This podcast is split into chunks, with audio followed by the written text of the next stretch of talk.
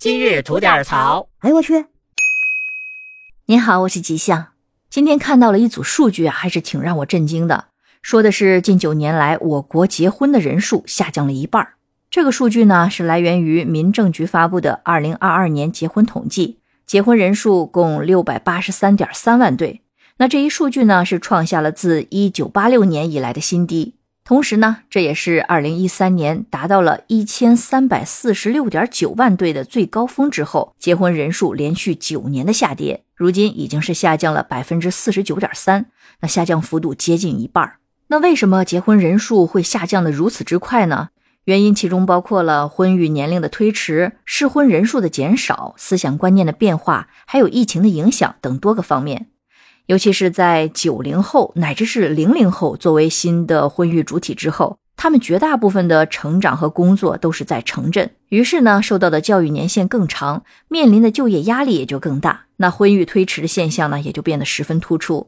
更让人感慨的是呢，在同一时间内，我还看到了另外一则的热搜视频，视频里面呢，有两个二年级的小女生，两个萌娃，在不断的劝说一个大姐姐千万不要结婚。因为结婚之后呢，就会变成保姆，而且表示呢，他们的妈妈在结婚之后呢，就变成了保姆。看到这啼笑皆非的一幕之后呢，网友们也不由得感叹，说现在的小姑娘都这么人间清醒了吗？不过这个保姆可真是比不了，毕竟人家还是有工资的呢。那在这里呢，我先不去谈原生家庭对孩子影响的问题，也不说刚才提到过的影响婚育的客观原因。单说现在的网络舆论风向，其实就对组建家庭有着很大的负面影响。比如说，过多的去渲染男女性别的对立，以及婚姻中的种种不幸，这些都会给很多的未婚男女增加很多对对方的不信任，心中呢有可能就会埋下一个种子。等遇到一些小问题的时候呢，就会觉得看吧，果然跟网上说的一样。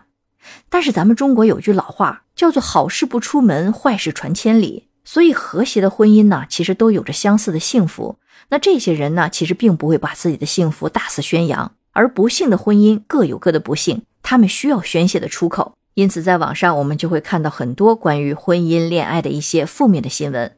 但其实来说，两个人在一起，很多问题并不是无解的。就拿刚刚说的两位小朋友劝说这个大姐姐不要结婚，会变成保姆的这件事情，那其实夫妻两人肯定都有承担家务的责任。但其中的一方呢，如果是工作负担比较重，那另一方就看看是否可以去帮忙多分担一些家务。但是如果因此觉得心里非常的不舒服，那么就坦然的去把自己的感受和想法去跟对方做一个平等的交流，去找到一个折中的方法，哪怕是在条件允许的情况下去找一个小时工都可以。毕竟一个家庭呢是一个独立的经济体，有人负责在外赚钱多一点，那有人负责顾家多一点。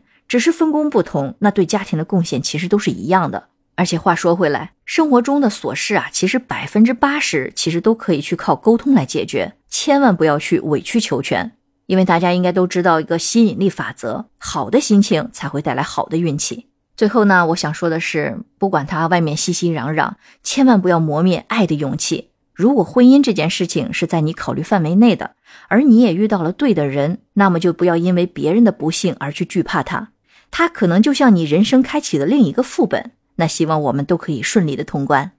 好了，那今天就先聊到这儿。想听新鲜事儿，您就奔这儿来；想听精彩刺激的故事，可以关注我们的左聊右侃专辑。期待您的点赞和评论，回见。